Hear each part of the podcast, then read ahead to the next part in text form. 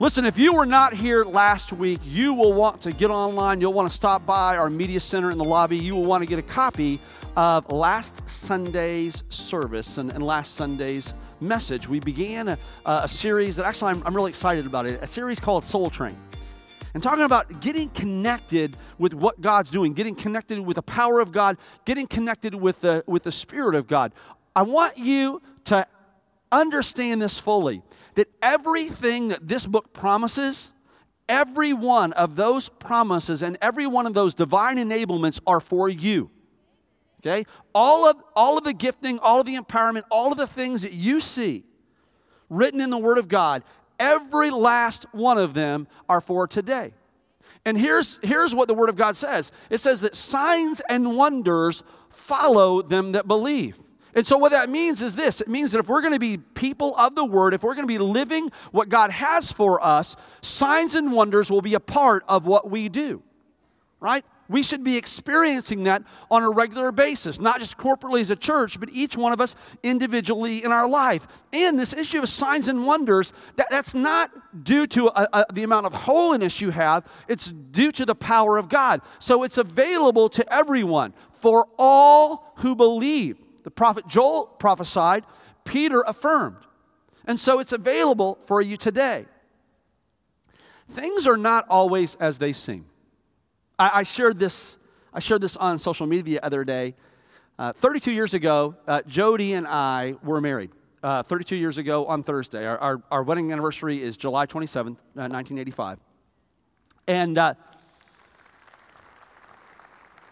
And, and, I, and I, I shared this on social media. I said, 32 years ago, I had a very frustrating day and, and, and, and, and a, a very challenging experience. And then I said, 32 years ago, I was married. Right? Jody and I had our wedding. And I said, now that might pique your curiosity, why would I say that my, my wedding was challenging? Well, it was challenging for two reasons. One I did not share on social media, and the other one I did. Uh, on, on the way to our wedding, I got stuck behind uh, the funeral of what had to be the most popular man in America at the time. I don't know if you've ever had one of these moments, and I will tell you, I'm one of those people that I, I, I think it's important to honor. And so if there's a funeral procession, I, I'm, I'm going to stop for it. And so I stopped for this funeral procession. But, but after a while, I actually said this out loud to myself, right? The people in the funeral procession couldn't hear me, but I said this to myself don't judge me. But I said, come on, let the living live. I mean, this thing was just crazy long, and I thought it's, it's not good to be, to be late for your own wedding. And, uh, and so uh, but then after we, we, had the, we had the wedding, uh, and then Jody and I stayed to help clean up the church afterwards.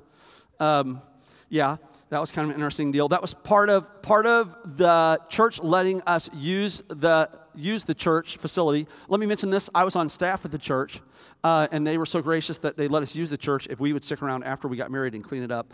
And, uh, and uh, not, that's not something we would do here at Calvary. Anyway, um, uh, and then we, we, were, we were married in Mullen, Illinois, and we began our, our, our honeymoon in Chicago about uh, a little, little over two hours away. And so, because we had stayed afterwards to clean up the church, we were kind of tired once we were headed for Chicago. And so, uh, as soon as we got on the, uh, on the highway, Jody reclined her seat back all the way to where she could rest on the trip. And we're driving along, and, uh, and people are passing us, right? And our, our car is fully decorated, just married, all that, you know, all the balloons and stuff like that. I was assured, Jody's family assured me that they were going to protect our car to make sure this didn't happen, when in fact they had a devious plot uh, to just go crazy on our car. And uh, so we got there and it was fully, you know, shaving cream and all the other business. And uh, so I'm driving down the road in this clownmobile, uh, just married. And, and of course, that makes people, as they drive by, right, they're honking and waving until they get up beside the car and they look and all they see is a guy. and so they go from smiling to, I finally, after, after, about, after about 45 minutes, I said, Jody, you have to sit up. I can't take it anymore. I can't, I can't, I can't, can't take these people looking at me with pity or, or, or, or I don't know, judgment, right? I wonder what he did wrong. And he probably showed up late, got stuck by a funeral. And so I said, I said, dear, you gotta, you gotta help me. You gotta, you gotta, you gotta sit up. And uh, things are not always as they seem. And, and that's, that's due sometimes just to circumstances of life. You know, people thought there was this poor guy that had been jilted at the altar when in fact his wonderful bride was just uh, reclining there. Uh, it, we, we face that in, in the world a lot where things aren't always as they seem. I want to I wanna show you something. I want to show you, um, um, I'm going to have the, the, tech, the tech guys put this up on the screen. I want to show you a monument. Uh, and this monument is, it's called the Boot Monument. And it is in the Saratoga National Park, which was the scene of the Battle of Saratoga in the Revolutionary War. And uh, this, is, this is the back side of the monument. On the front side, there's an inscription. And, uh, and the, the, inscription on this monument is it's interesting. It says this In memory of the most brilliant soldier of the Continental Army. I, I want that to sink in for you. In memory of the most brilliant soldier of the Continental Army who was desperately wounded on this spot, winning for his countrymen the decisive battle of the American Revolution, and for himself the rank of Major General. Let me tell you about this person for whom this monument was, was erected. Uh, he was first wounded in the foot in the Battle of Quebec. He, he, was, he was further injured in the Battle of Ridgefield when his horse was shot out from underneath him.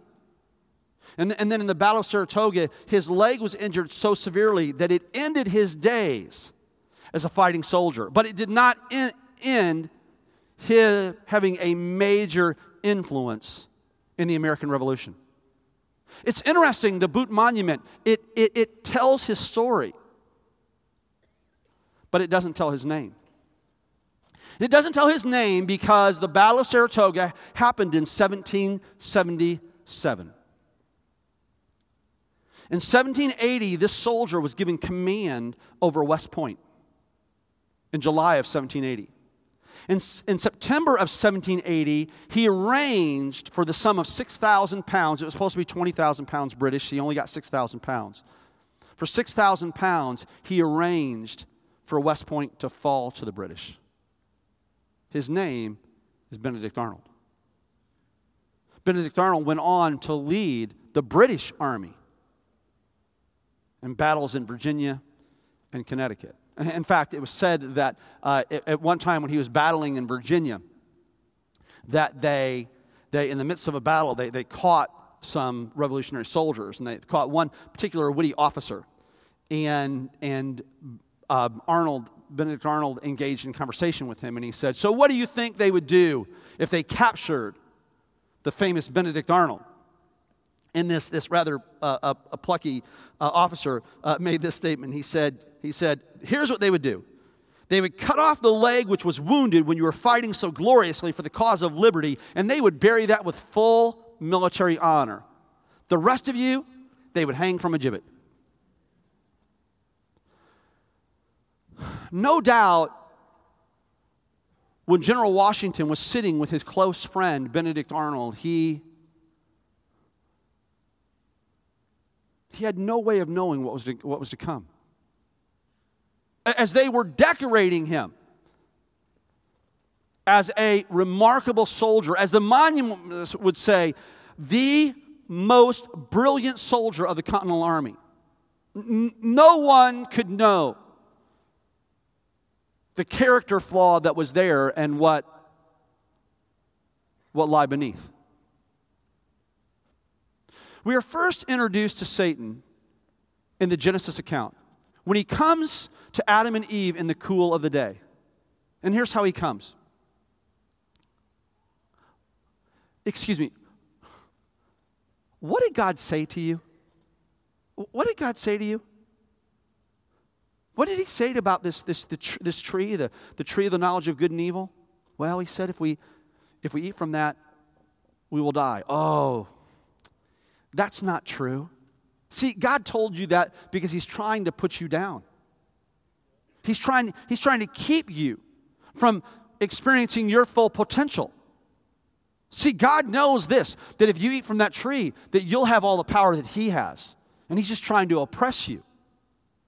The first time that we are introduced to Satan, the enemy of our faith, he comes to man seemingly as a friend, seemingly as an aid. When, when Satan tempts Jesus, What's the first thing that he deals with? Jesus, you're probably hungry. Which makes sense because Jesus had just spent 40 days fasting in the wilderness. Listen, you're obviously hungry. Why don't you take this stone and turn it into bread? See, the enemy will always come initially, friend. The enemy will always come initially as a friend. The enemy will always come initially as a help. The enemy will always initially convince you that he's looking out for your best interest. And this is true individually, and this is true as a church. Benedict Arnold always looks like some, somebody you absolutely want to have in your life. I guarantee you that General Washington and much of the leadership of, of, of the continental U.S., that they thought that they really needed Benedict Arnold on their team. Little did they recognize the cancer that was in their midst. Little did they realize the evil that lurked among them. This is the reason why, when the Apostle Paul, when he writes to the church at Ephesus, as he explains to them how to live the life that God has in store for us, how to live the life that God's called us, when he gets to the end, he says this. He says, Finally, what I want you to do is I want you to put on the full armor of God. I want you to put on the full armor of God. Be strong in the Lord and, and, and, His mighty power. Put on the full armor of God so that you can take your stand against the devil's schemes. Schemes. Schemes. Say that word with me. Schemes. Say it again. Schemes. One more time. Schemes. It doesn't even feel good, does it? Right? When you say that word, what does it do inside you? Doesn't it kind of unsettle you inside, kind of unsettle your spirit a little bit? And here's what we're supposed to do we're supposed to take our stand against the devil's schemes. Right? And, and he tells us this that, that we put on the full armor of God. Why? Because our battle is not against this struggle that we have. It's not against flesh and blood, but against rulers, against the authorities, against the powers of this dark, and, dark world, and against the spiritual forces of evil in the heavenly realms. Therefore, put on the full armor of God, Paul says, so that when the day of evil comes, you will be able to stand. And having done everything to stand, stand therefore. And then he gives this list. And, and most of the time, when we see people talk about this list, they'll, they'll they will refer to the, the, the six aspects of spiritual armor that we see recorded in Ephesians chapter 6. And, and they'll, they'll talk about six aspects because that's what we have that really where there, where there is a, a correlation, right? Um, something that, that, that gives us, that gives us a, a metaphor.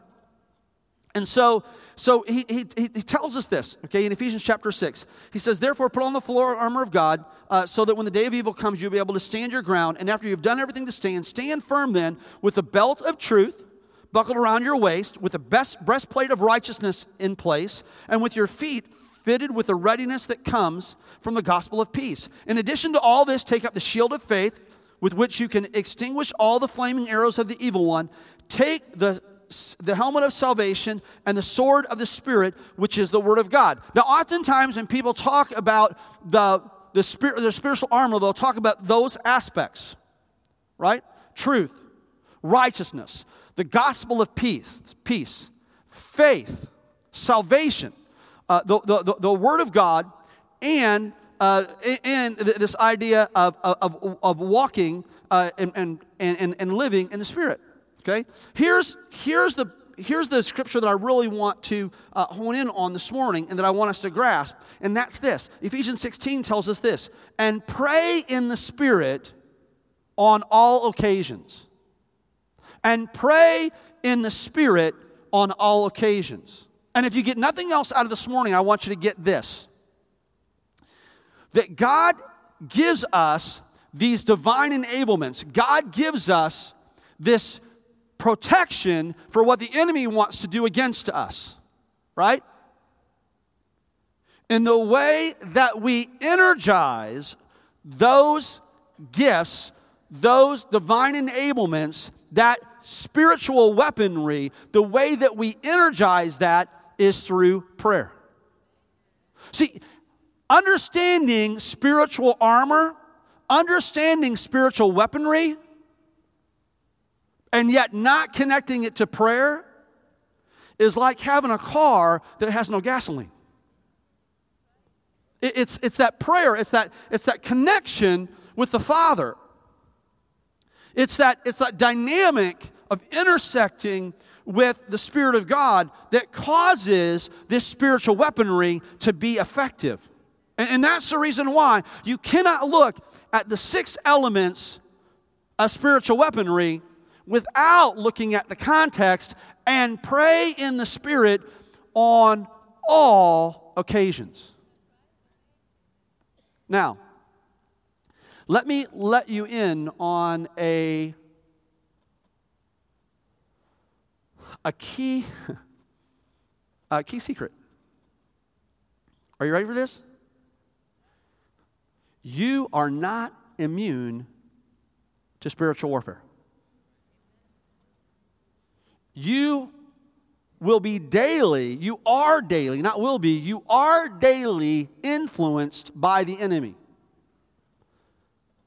Because the enemy, the enemy of God still hates God. And he doesn't like you very much either. And if you are if you are not walking in right relationship with God, the enemy works overtly and covertly in your life to keep you bound. If you are walking with God, the enemy works overtly and covertly in your life to try to pull you away from the principles and the promises and the power of God. And so it's very important that we in life that we have an understanding of this and we have an understanding of the spiritual warfare that we absolutely will engage in and that we're well prepared to do it. See, I'm convinced of this. I'm 100% convinced of this that God has brought Calvary into a new season. You can see it in the worship. You can, if you listen to the testimony of what's happening in people's lives, both victories that they're experiencing and the way that the enemy is trying to come against them, you can see that Calvary has turned an incredible corner and God has brought us into what is uh, going to be an amazing, uh, I believe, a historic season. I, be, I, I believe that with every fiber of my being. And I would do a I would I would do you a disservice as your pastor and your friend if I didn't in talking with you about spiritual gifts talk to you very early on in the process about this issue of spiritual warfare and, and, and give you a healthy understanding of what it means to, to live this life in the Spirit, what it means to walk in the Spirit. So I, I want to talk to you this morning about God's game plan for spiritual victory. God's game plan for spiritual victory. And, and, and we see it laid out here in Ephesians chapter 6. And here's what Paul does. In Ephesians chapter 6, when he gives this, this listing of the spiritual weaponry, what he's in essence doing uh, to the church at Ephesus and, and through, the, through, the, through the, the ministry of the Holy Spirit to us today in 2017, what he's doing is this. He says, finally, right? Ephesians chapter 6, he says, finally. So, so he's giving a summary of everything that he's talked about in Ephesians 1 up to that point. He's talked about these principles in detail. And now what he's doing is he's summarizing them. He's saying, okay, listen, finally, having understand all of this, having a recognition of who God is, what he's done in your life, the things that the enemy will try to do, having a full understanding of that, it just makes sense to stand strong in the Lord and in the might of his strength understand the schemes of the devil. Now, I want to give you something that I think will help you. Power of God, schemes of the devil. Power of God, schemes of the devil. Do you catch the difference? There's a significance, okay? Power has inevitable impact. Let me say that again power has inevitable impact. Schemes only work if you fall for them. Right? Power has inevitable impact. Schemes only work if you give in to them, if you fall for them. And we we walk with the power of God, standing ready to deal with the schemes of the enemy. Therefore, we don't have to walk in fear of what the enemy does because he's simply a schemer. And so we don't have to walk in fear and anxiety of them as long as we have an understanding of and engage with the power of God. All right? I, uh, I grew up in a, in a household, I'm the 12th of 13 children. I had six brothers and six sisters. Uh, six older brothers, uh, five older sisters, one younger sister. And my older brothers loved to play tricks on one another. well they really they loved to play tricks mainly on me okay and they would do things like this i would be outside uh, um, mowing the grass and they would go hey uh, and they, they, would, they, would, they would call me by, uh, I, you guys know me as Ed. I didn't grow up as Ed. I grew up, uh, my name growing up is, I know you're going to, if you haven't already heard this, you're going to love this and appreciate this because it really speaks to my character. Um, I grew up um, with the name Butch. Okay? Doesn't have a nice ring to it, Pastor Butch? See, doesn't that just, yeah. And, um, and so I, um, I grew up with the name Butch. I grew up with the name Butch because my father showed up drunk the day that I was born, walked, looked at me and said, That's not my kid, that's my business partner's kid. And so he named me after his business partner. His business partner's name was Ed, and so he named me after his business partner, which, by the way, I'm the spitting image of my father, not this dude named Ed. Uh, but my father, when he sobered up, was pretty embarrassed about that, and so he never called me by my given name, and he called me Butch. And so that name stuck until college, and then I realized that. Uh, and if you're here and your name is Butch, man, hey, we've got a kindred spirit. But I thought, you know, in the professional world, I don't know many high powered people named Butch other than football coaches. And, uh, and so, uh, uh, so I started to embrace my name, Ed. And let me make this further clarification as it relates to my name. Uh, some of you, knowing that my name is Ed, you will call me Edward. Don't ever do that. And I'm going to explain to you why. Because the word, the name Edward means friend. And if you're here and your name is Edward, your family gave you that name. And you know what? You need to embrace that name proudly because it's wonderful to have the name that means friend, don't you think? But Edwin means wealthy friend. Do you catch the difference? And I'm not willing to give up that other part. And so, uh, but anyway, uh, my, my, my, my brothers would do things like, I remember one time specifically, they, they called me and they said, Hey, Butch, come in. Hey, you know what? You're out there mowing the grass and we're sitting in here in the air conditioning. Here, we made you some lemonade. Yeah. You would think I would know better. I took it, but took a drink of it, and it was it was like one part lemonade, one part alum. For those of you that don't know what alum is, alum is the substance that you use to make pickles. Right? And so I took a drink of this, and I did not realize that your cheeks can actually meet in the center of your mouth we had a, we had a, somewhere, one of my brothers had found a transformer off of a neon sign. I don't know what kind of current this thing produced, but I know that we were able to etch our names into concrete with the thing. They would take, attach this thing to a door handle and call you into the room. And, and I'm telling you, I felt my teeth tingle. It, might explain some of the issues that I have today, but I was only in trouble if I grabbed hold of the door. I would share with you the worst thing that my, that, that my brothers and sisters did to me, but because this is a family worship day, I'm not going to do it. Um, let me just say this pray for me and pray for them because God have mercy on their souls. Um, God has given us everything that we need to respond to the schemes of the devil. And the first thing that he's given us is this. If we look at this list from Ephesians chapter 6, he's given us truth. Right? We're told that we're supposed to stand firm then with the belt of truth buckled around your waist. The, the belt of truth, that protection of truth. Jesus said this in John chapter 8. He was he was talking to a group of, of, of those that were gathered, Jews that were gathered around him. And he said, Listen, listen, listen to what I'm saying. Because if you listen to what I'm saying, if you, if you connect with this, then you will know the truth. And the truth will set you free. It's interesting the response of those around him. They go, We've never been slaves, we've always been free. Which, which was interesting that they would say this when they were a, a people that was currently under this massively oppressive thumb of Rome, right? But more than that, Jesus wasn't even talking about Roman oppression. He goes on to say this. He says, Listen, everyone that sins is a slave to sin, and no, make no mistake, you guys are sinners. Right? But he says this if you're a slave, a slave has no permanent place in the family. But a child does. A child has a permanent place in the family. And what I'm offering you is I'm offering you an opportunity to be a part of God's family. He says, if the Son sets you free, you are free indeed.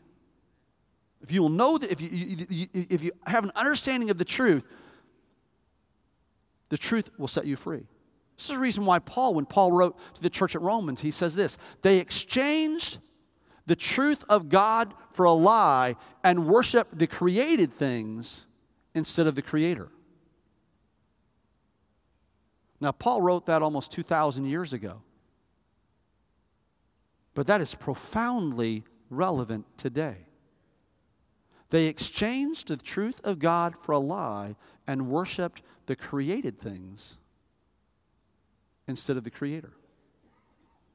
See, when we when we understand the truth, the truth about who God is, the truth about who we are, the truth about God's creation, the truth about God's plan for us,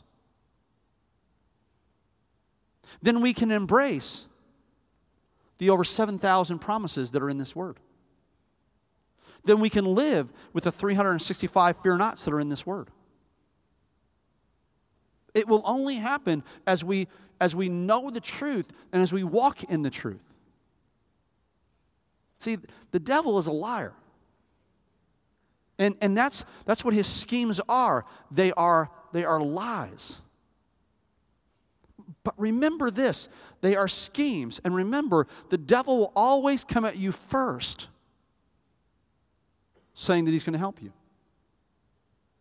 Let me, let, me, let, me, let me give you one example. Let me, talk about, let me talk to you about one spirit that is evident in the church world and it's the Jezebel spirit. Now, the Jezebel spirit, uh, oftentimes when th- people think about a Jezebel spirit, they think about a female. The Jezebel spirit is neither male nor female. The Jezebel spirit can be in anyone. And the Jezebel spirit is a controlling, manipulative spirit. And the Jezebel spirit always comes, I'm going to help you. The Jezebel spirit always perceives themselves to, be, themselves to be a prophet or a prophetess, right? They have a word from God for you, and they want to help you. The Jezebel spirit always pushes back against authority right? They always have a better plan than authority, which is contrary to what the Word of God says about how we're supposed to honor, honor authority, how we're supposed to walk under authority. Jesus demonstrated walking under authority, his disciples demonstrated walking under authority, but the, the, the person that lives with the Jezebel spirit, they always perceive themselves to be the authority. And here's what they'll do they'll come to you initially saying, I've got an encouragement for you. They'll come to you and say, I have a word for you. And then what they do is they look to control you. And it is amazing, number one, how rampant the Jezebel spirit is in the church world today.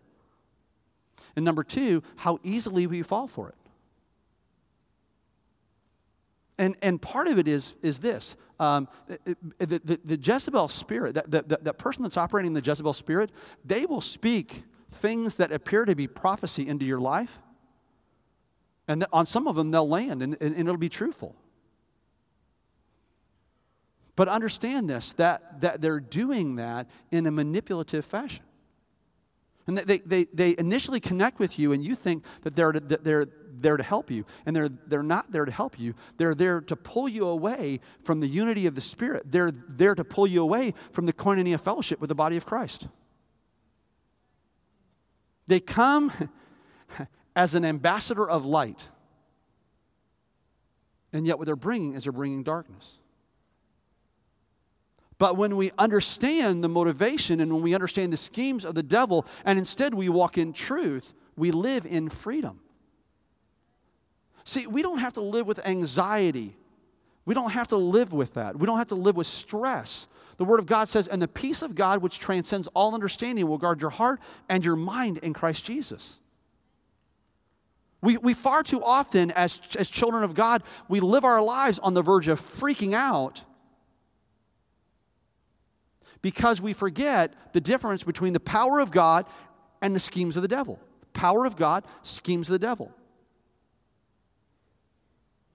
Or we forget not the difference between the two, we forget that the power of God exists, or we fail to recognize the schemes of the devil in our life.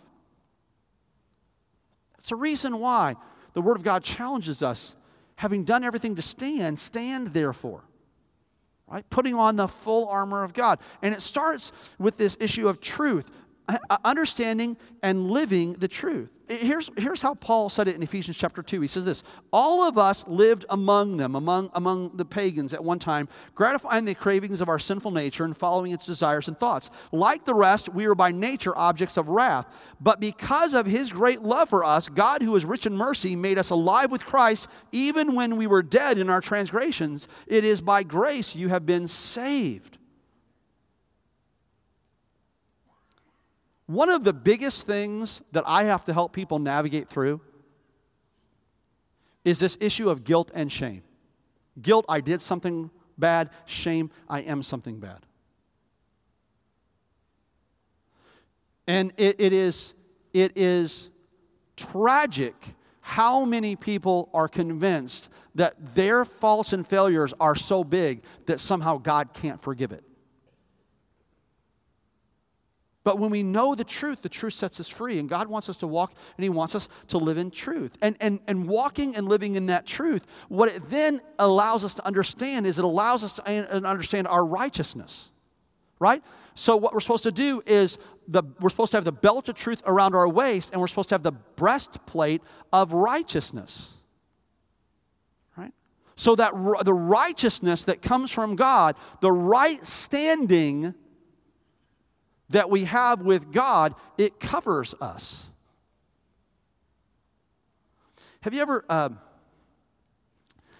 ever found yourself in a situation where someone that you interact with regularly, that you owe them a debt, and it goes long enough in not paying the debt that it's uncomfortable? Right? And, uh, and it's, it's, it's one of those things, it's like, uh, hey, uh, yeah, it's uh, uh, uh, hey, hey, great to, great to, great, yeah, hey, great to see you, right? And we, we don't want to we don't want to we don't want to connect them because we're like oh, I just I you know I just man I know that I owe him and I, I get that and I just I just I just I just feel bad.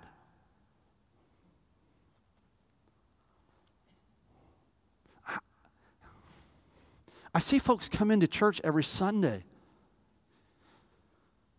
and they struggle with engaging in worship. And they struggle with engaging in worship because they're convinced that they owe this debt to God. Right? Or, or, they, or they, they owe this debt to the people around them. There's an old worship song that says this He paid a debt he did not owe. I owed a debt I could not pay. I needed someone to wash my sins away, but I sing a brand new song, Amazing Grace. Jesus paid the debt that I could never pay. See, you walk in here today, and, and I understand that you might have some natural obligations. But beyond the natural into the supernatural, which is much more important, friends, if you have accepted the free gift of grace that Jesus Christ makes available, you are debt free. So you have a right standing with God. That's, that's, that's righteousness, right? So when we embrace the truth, when we have the, the, our, the, the, the belt of truth, knowing what God has said, knowing the principles and the promises of God, and that we have right standing with Him that guards our heart, that then allows us to move in life, right? Our feet are now shod with the gospel, the good news of peace. See, I can walk having peace with God and having peace with those around me because I know that I have right standing with God because of the truth that He has declared over me, about me. To see how the spiritual weaponry, how it builds one upon another? When I know the truth, I understand that I have right standing with Him, and that gives me the opportunity to live and to move and to breathe. Some of us, what we need to do is we just need to go, it's okay. It's okay. Pastor, you don't understand. Okay? I'm three car payments behind on my car. If they come and take my car, how am I going to get around? It's all right. Listen, has God taken care of you to this point? Now, you might not be driving that 2017 car. You might be next week getting around on a bicycle. Right? Because, friend, God didn't promise you the Cadillac. I don't care what Bob Tilton said. He, here's what he promised He promised that He would meet your need. Right? And so in that I can I can breathe a little bit. And I can live this life of faith. Right? What is faith? Faith. I learned this I learned this years ago. The difference between fear and faith. What is fear? Fear. I love this acronym. False evidence appearing real. And I can live my life walking in fear, or I can live my life walking in faith.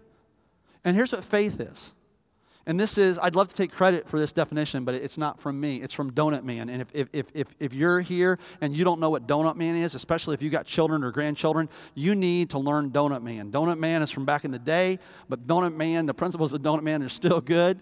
And Donut Man, there's, listen, there's a hole in your heart I learned that from the donut man. The other thing that I learned from the donut man is this is that faith is trusting in a great big God. He can move the mountain, he can calm the sea. Faith is trusting in a great big God because he takes care of you and me.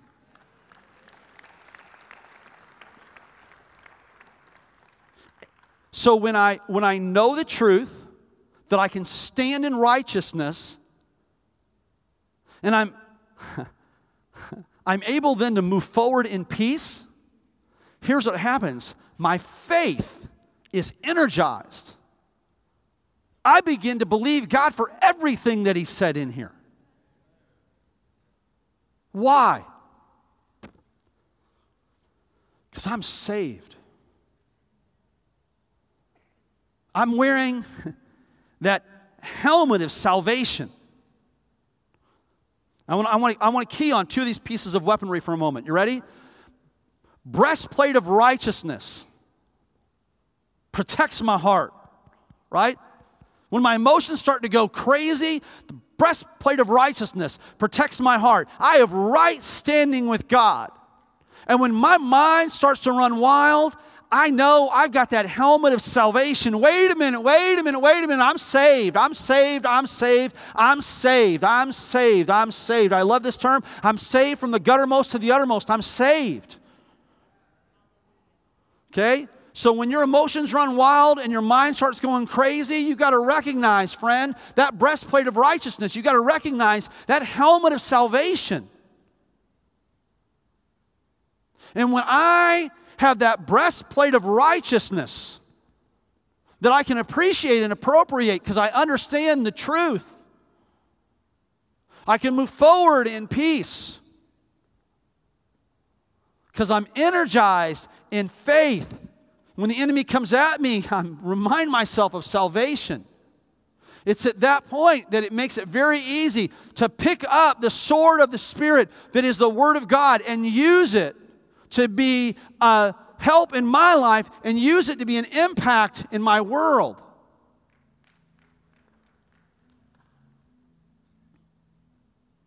How do I do this? How do I connect with the truth?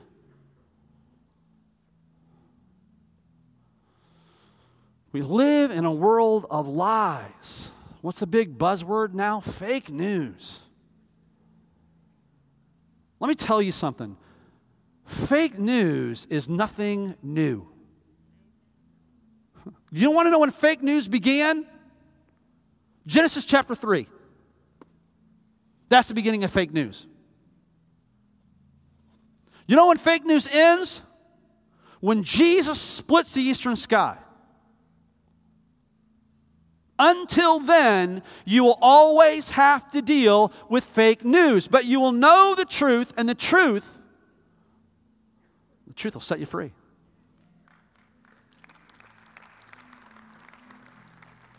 And here's the truth. You ready? You are a sinner. You are a big, big, big, big sinner. Okay? Sinner, sinner, chicken dinner. You are a sinner. You're a sinner. For there is none righteous, no, not one. For all have sinned and fall short of the glory of God. For the wages of sin is death.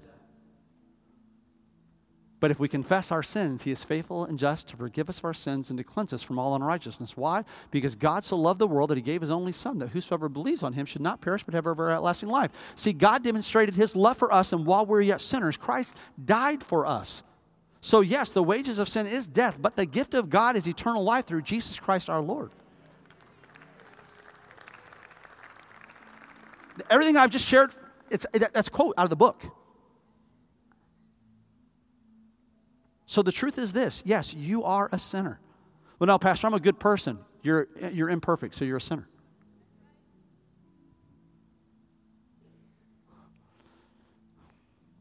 See, Jesus Christ is your salvation. And when we know that truth and we embrace that truth, then we live with this right standing, guarding our heart, ready to go, energized in knowing that God's giving us this great and precious promises.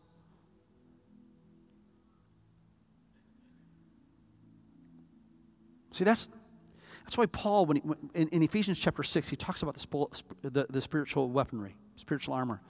Before that, he, he prays two prayers. In Ephesians 3, he says this I pray that you will be strengthened in your inner being. I pray that you'll be strengthened in your inner being, that you, that, that you have the ability, together with all the saints, to grasp how enormous God's love is. Ephesians 1, he, he, he prays this prayer. He says, I pray also that the eyes of your heart may be open, or that the eyes of your heart may be enlightened, in order that you may know the hope to which He has called you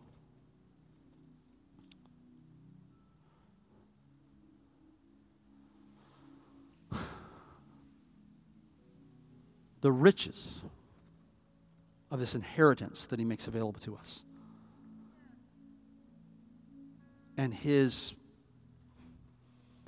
unbelievable, unmistakable power for those of us who believe. So, how do I connect with that? Here's the key and pray in the Spirit on all occasions.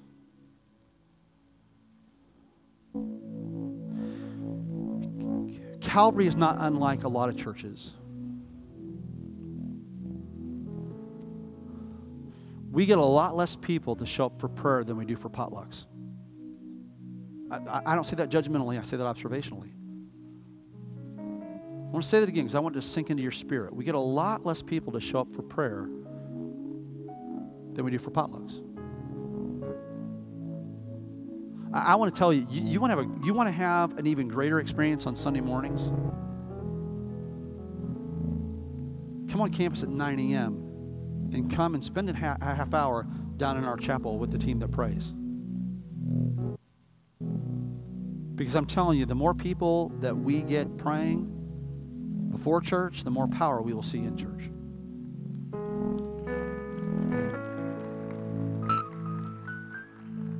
And here's what Jesus said He said, And my house be a house of prayer. Thank you for listening. We hope you've been blessed by the ministry of Calvary Orlando. We invite you to join us in person at Calvary Orlando for one of our Sunday morning worship experiences each Sunday at 10:30 a.m. To find out more about Calvary, please visit our website at calvaryorlando.org. Here you can find our latest events and ministry opportunities. Thanks for listening and God bless.